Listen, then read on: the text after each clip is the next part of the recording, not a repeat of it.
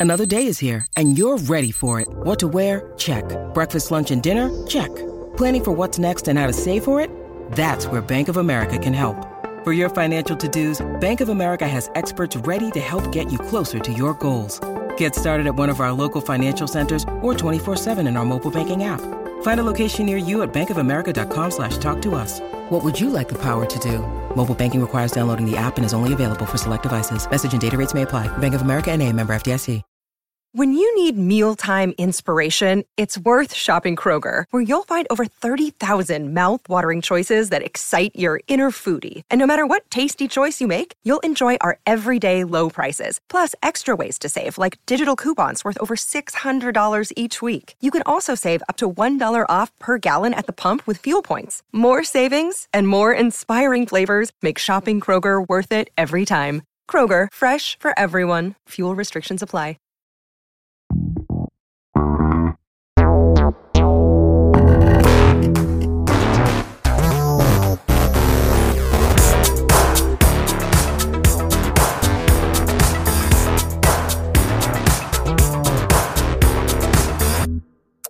La puntata di oggi di Gong la registriamo insieme al qui presente Andrea Sorichetti. Buongiorno o buonasera amici miei. Che ci ha raggiunti per parlare di Silent Hill, in generale di The Short Message, ma anche del futuro della saga. Prima però di arrivare a questo argomento, che sarà un po' quello centrale di questa puntata, vogliamo dedicare la prima parte dell'episodio a una sorta di micro rassegna stampa. rassegna, esatto. Assolutamente sì, perché sono arrivate alcune notizie che vale la pena commentare, magari non si può entrare così troppo nel dettaglio, però insomma qualcosa da dire c'è. Ehm, e sono due notizie che riguardano un po' il mercato giapponese. Comincerei da Square Enix, Sì, che ha annunciato ufficialmente eh, per bocca del suo presidente un piano di ristrutturazione interna che dovrebbe diventare effettivo da questa primavera, ce lo racconteranno meglio proprio insomma fra qualche mese, ma che mira sostanzialmente a eh, rendere riconfigurare più agile lo Sì. sviluppo forse, più semplice per certi versi lo Sì. sviluppo. a riconfigurare un po' le strategie produttive, Sì, perché certo. insomma è inutile girarci intorno, negli ultimi tempi Square Enix mh, si è detta poco soddisfatta dei risultati di alcuni prodotti, Certo. Eh, vabbè appunto il dito su Final Fantasy XVI 16. che, i, i cui risultati finanziari hanno determinato un crollo abbastanza concreto del valore delle azioni di Square Enix, ma in generale, insomma, eh, si vede che a fronte di una serie di IP che sono comunque ancora estremamente rilevanti, forse insomma, manca ancora una visione. Lo, lo, lo C'è dire molta confusione secondo me nel- nei piani di Square, che peraltro non è nuova questo tipo di annunci. Mm, Square sono almeno due anni, quest'anno compreso, in cui comunica, diciamo, grosse novità. L'anno scorso fu l'annuncio di un nuovo piano produttivo incentrato sul eh, user, co- user generated content, sulle blockchain e gli NFT. Mamma mia, ho sentito un brivido Un brividino, certo. Beh, eh, con l'annuncio di quella meraviglia che era, come si chiamava que- quello che pensavamo tutti fosse Parasite Eve? Guarda, non me lo ricordo Quella roba lì orrenda, proprio rimosso, ma era una cosa che andava proprio a colonizzare Quella roba lì. e- eh, il mondo della DeFi, quindi della finanza decentralizzata, Sì. con dei meccanismi di monetizzazione che erano veramente surreali. Poi quest'anno invece ha annunciato che l'azienda avrebbe fatto poi da, da qui in poi un uso molto massivo, del, molto massiccio della- dell'intelligenza artificiale in fase creativa. Adesso questo è il terzo, diciamo, la terza comunicazione ed è una comunicazione che secondo me prepara, diciamo, potrebbe preparare il terreno per di solito ristrutturazione aziendale significa Sì. probabilmente Anche tagli. anche Ah, tagli. ok, tu sei proprio così layoff. pessimista. Va bene, vedremo. Potrebbe, eh, potrebbe. ovviamente, non è detto, però insomma. Speriamo, ovviamente, speriamo di no, Spero di perché no, devo certo. ammettere che comunque ristrutturazione in ambito nipponico Non di per solito forza, ha una mm, sfumatura molto meno disastrosa di, quanto quando invece la ristrutturazione succede in ambito occidentale. Ecco, diciamo così. In generale, eh, ripeto, ancora non si sa moltissimo, ma ehm, è importante anche sottolineare che Square ha confermato la volontà di limitare l'outsourcing e quindi anche questo è un segnale ulteriore Sì, che punta a dire, cioè a, a, come posso dire, a um, amplificare il controllo anche creativo sulle proprie IP Certo. e eh, formalmente anche a migliorare il controllo qualità in potenza. Quindi insomma vedremo un po' poi eh, quando avverrà questa ristrutturazione e molto più avanti che effetti, che effetti avrà. avrà, certo. Per Sono un'azienda curioso io. Anch'io. Per un'azienda comunque giapponese che non voglio dire si mette in crisi, ma si interroga su quale debba essere la sua direzione, ce n'è un'altra che invece diffonde dei dati di vendita che sono impressionanti. Sì, Stiamo ovviamente parlando di Nintendo che ha confermato qualche dato relativo alla diffusione della sua console e anche delle IP che ne popolano, eh, diciamo, la, la libreria. Ecco, Nintendo ha piazzato ufficialmente 139 milioni di Switch e nel mercato interno, ovvero quello giapponese, è diventata Switch appunto la console, più, la console Nintendo più venduta di sempre, superando appunto eh, le console della famiglia DS che erano a 32 milioni e 98, e Switch ha raggiunto 33 milioni, ha superato i 33 Mhm. milioni. Ehm, ovviamente c'è ancora un po' di distanza per raggiungere a livello globale invece il record di PlayStation 2 che è a 155 milioni. Difficile, esatto. difficile soprattutto se Dovesse quest'anno arrivare l'annuncio di una nuova console. C'è, sai cosa, in questo però un dato interessante secondo me è che il 78% delle revenue di Nintendo arriva da fuori il Giappone. Cioè è- la console più venduta Sì, sì. della storia in Giappone, ma comunque quasi l'80% dei guadagni viene da fuori e soprattutto viene per, il- per un buon 40%, un 43% dagli Stati Uniti che sono la, la zona in cui Nintendo va più forte di tutte. Vabbè, Nintendo comunque insomma con il suo immaginario eh, chiaramente eh, insomma, conserva una Certo. radice nipponica, ma poi ha creato qualcosa eh, che ha un impatto a livello globale e questo viene dimostrato ovviamente anche dalle statistiche di vendita dei software che Certo. sono clamorose. Sì. Eh, ci sono dei software che hanno raggiunto vabbè, dei livelli abbastanza allucinanti, i top seller eh, Beh, il top seller 60 milioni. assoluto, ehm, vabbè, ah no, in generale sì, il top seller resta eh, Mario Kart 8 che ha raggiunto quota 60 milioni di copie vendute, che è un numero spaventoso. eh, Sì. Soprattutto se confrontato, rivedevo l'altro giorno delle vecchie interviste in cui si parlava del fatto che Mario Kart sembrava essere tipo un orpello di Nintendo e invece eh, si è dimostrato essere proprio il traino vero e proprio. No, nel corso del 2023 il titolo più venduto è Tears of the Kingdom che arriva a poco più di 20 milioni di copie. Io trovo impressionante comunque anche il risultato di Super Mario Wonder che è uscito a eh, metà ottobre, fine ottobre, il 20 se non ricordo male, e ha piazzato oltre 11 milioni. Quasi 12 perché sono 11,96 milioni di copie.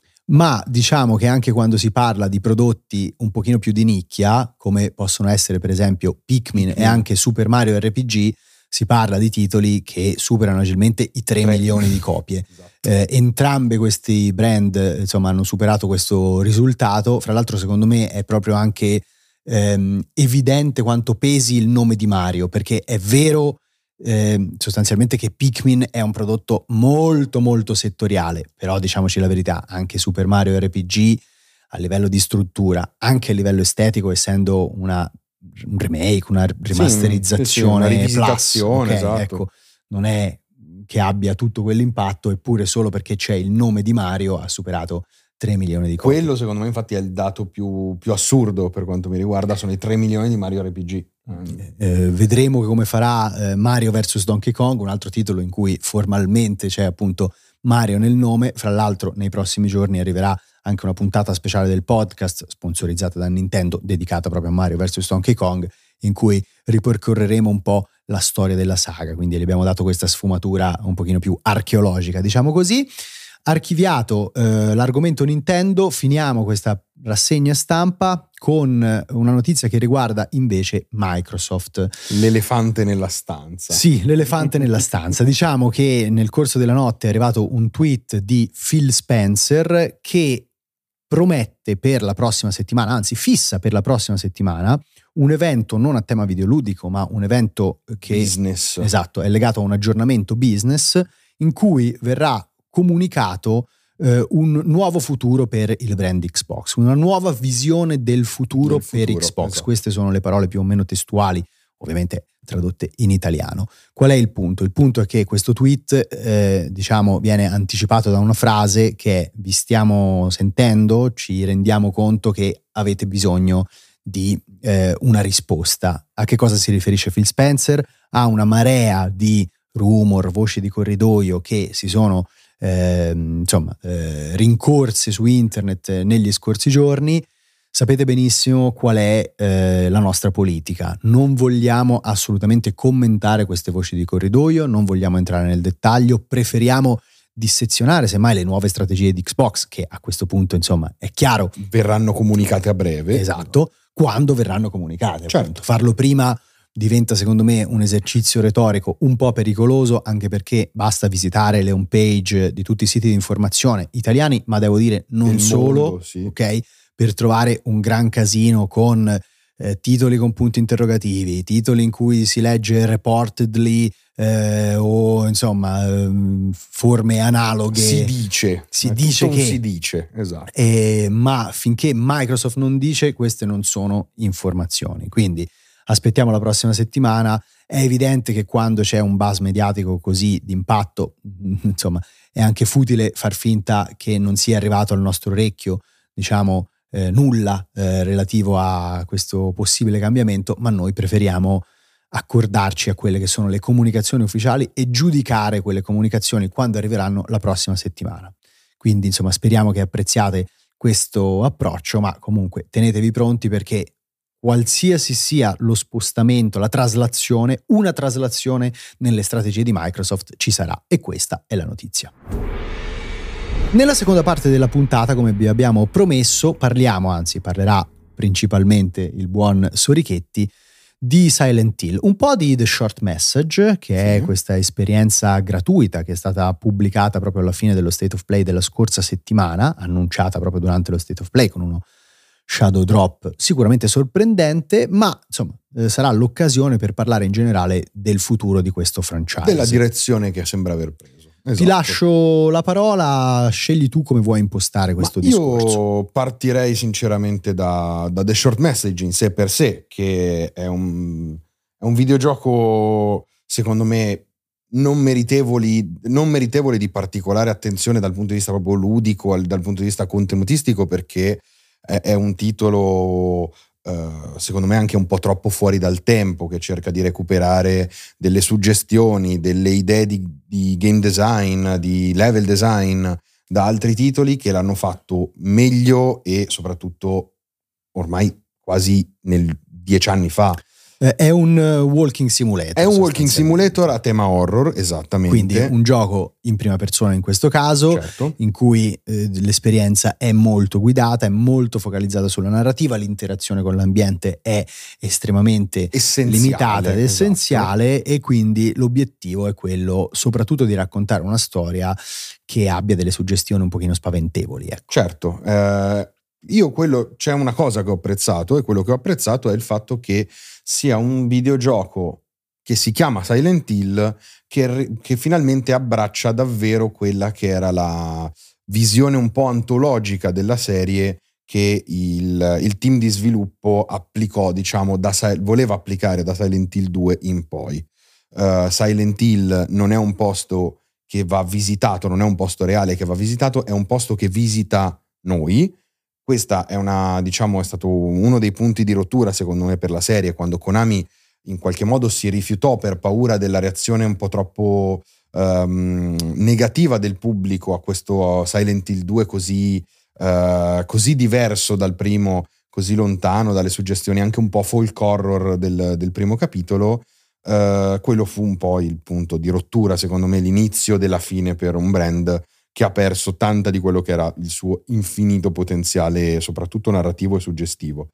Um, The Short Message recupera un po' questa anima, recupera delle atmosfere anche per dire da Silent Hill 4 The Room in maniera secondo me del tutto inaspettata, ma lo fa in un titolo che secondo me a livello proprio pratico uh, ha veramente troppo poco da offrire e che spesso in realtà cade un po' vittima di se stesso, nel senso che l'aver inserito delle parti live action che sono da un lato recitate molto male secondo me, dall'altro che hanno questo problema enorme di voler spiegare tutto in maniera anche piuttosto didascalica e scontata, vanno, cioè questo, tutto questo va un po' a inficiare quella che è la resa complessiva di un titolo che però appunto nel, si chiama The Short Message e secondo me rappresenta in qualche modo un messaggio che Konami ha voluto mandare al suo, al suo pubblico diciamo di più di, di vecchia data, quello più, più affezionato Uh, e questo messaggio è appunto mh, mm, rinchiuso in un titolo che dimostra quantomeno l'intenzione di voler provare a cambiare approccio alla serie. Uh, Qual è il punto secondo me? È che eh, forse intanto sarebbe stato eh, interessante avere questo messaggio come, prima, esatto, esatto, come, come primo, primo, movimento esatto. Della nuova stagione di Silent Hill, perché lo ricordiamo formalmente questa stagione a cui mi riferisco è stata inaugurata da Ascension, che è quella, eh, quel film interattivo trasmesso in diretta, eh, però mescolato con dei sistemi di interazione da app mobile, dei sistemi di monetizzazione legati a un season pass, cioè proprio un, un guazzabuglio di idee tremende. Sbagliare, dal... proprio tutto il peggio sì, che questa industria aveva da Bravo. offrire, l'hanno Bravo. mischiato e l'hanno buttato sul mercato. Quindi avrei preferito che magari questo messaggio arrivasse un filino prima. Anche arrivando oggi c'è un altro problema, ovvero da una parte è lampante che magari questa strategia di, eh, come posso dire, eh, questo cambio di rotta sì. e, e, e, questo, questa ricostruzione. Questo approdo a un, eh, a un, approccio antologico possa essere interessante. Il problema è che poi se il valore assoluto di questi titoli che compongono questa costellazione Silent Hill, insomma, è, è, è un valore... Eh, ridotto rispetto a quella che è invece la portata certo. del nome Silent di quello Hill che è stato, di quello, di quello che, che, è stato. Eh, essere eh, c'è diciamo un, un, problema di produzione perché eh, da una parte c'è appunto questo titolo che si manda un messaggio ma lo fa, lo fa in maniera un po' goffa ecco, quantomeno. E aderendo a una struttura vecchia superata con delle tematiche magari interessanti ma declinate un po' in maniera banalotta. E dall'altra abbiamo un Silent Hill 2 che si affida a Bluebird Team che ha dimostrato più e più volte di non essere proprio un team di spicco e che anche nell'ultimo trailer evidenzia dei più grossi... ombre che luci. Eh, capito? Qua, anzi, quasi solo ombre l'ultimo trailer. E quindi, quindi la domanda è, ok Konami a mandare questo messaggio, ma poi con Silent Hill che si fa? Dove si va? Eh, esatto, lo vogliamo riportare alle vette de, della, del mercato videoludico oppure è solo un tentativo di sfruttare una licenza che è ancora chiacchierata, che è ancora profittevole a livello di comunicazione? Che è ancora significativa per tanti giocatori, ma in cui non vuoi più mettere sostanzialmente il, ehm, quel valore che invece Silent Hill aveva ai suoi tempi d'oro? Eh, sarebbe, sarebbe, da capire, sarebbe da capire perché insomma eh, si tratta di una serie potentissima, di una serie amatissima e che in generale, appunto, allora da un lato secondo me va quantomeno capito che Konami uh, potrebbe, potrebbe, essersi mossa forse troppo presto, nel senso che un, sembra essere stata colpita a un certo punto da questa inedita per lei fretta sì, sì. di presentare un sacco di, pro, di, progio, di progetti, di prodotti assolutamente inusuale per loro e lo ha fatto nel contesto secondo me di quella che è una parziale quantomeno ricostruzione di quella che vuole essere la legacy del, dell'azienda Pensiamo comunque al fatto che all'annuncio di Metal Gear Solid Delta, sì, sì. all'annuncio di Suicoden, Suicoden 2, uh, al tentativo anche con, di, di, ripescare una vecchissima EP con Getsu Fumaden sì, due certo. anni fa.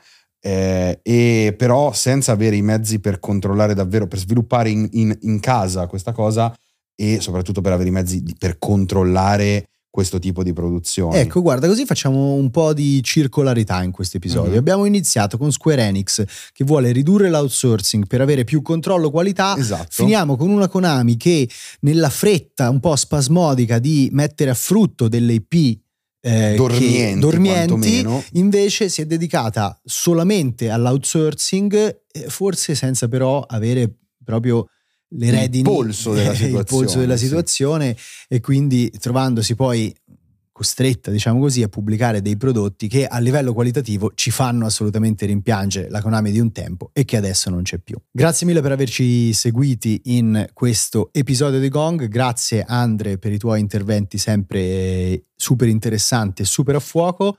Eh, se ancora non l'avete fatto, iscrivetevi al eh, podcast, attivate le notifiche perché insomma poi eh, così non vi perdete neppure una puntata. A presto. Ciao amici.